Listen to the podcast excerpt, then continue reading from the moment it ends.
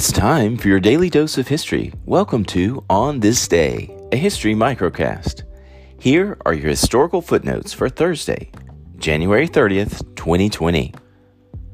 On this day in 1862, the U.S. Navy's first ironclad warship, the Monitor, was launched.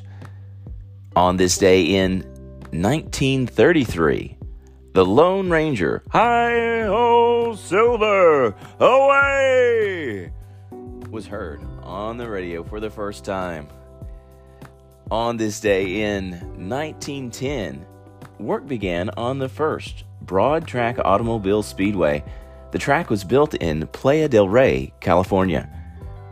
And born on this day in 1882, the 32nd President of the United States, Franklin Delano Roosevelt. And that concludes today's history. Now it's time for your quiz after the break.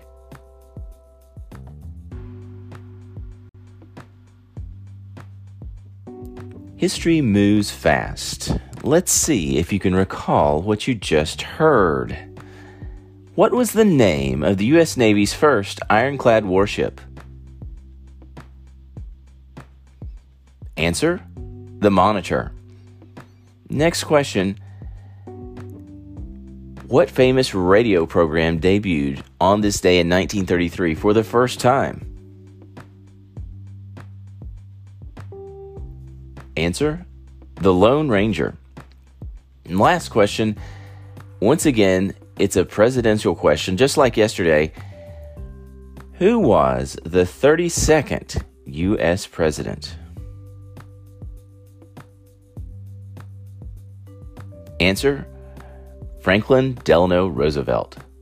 And that concludes today's history and quiz for Thursday, January 30th, 2020. Now, go out there and make some history on this day.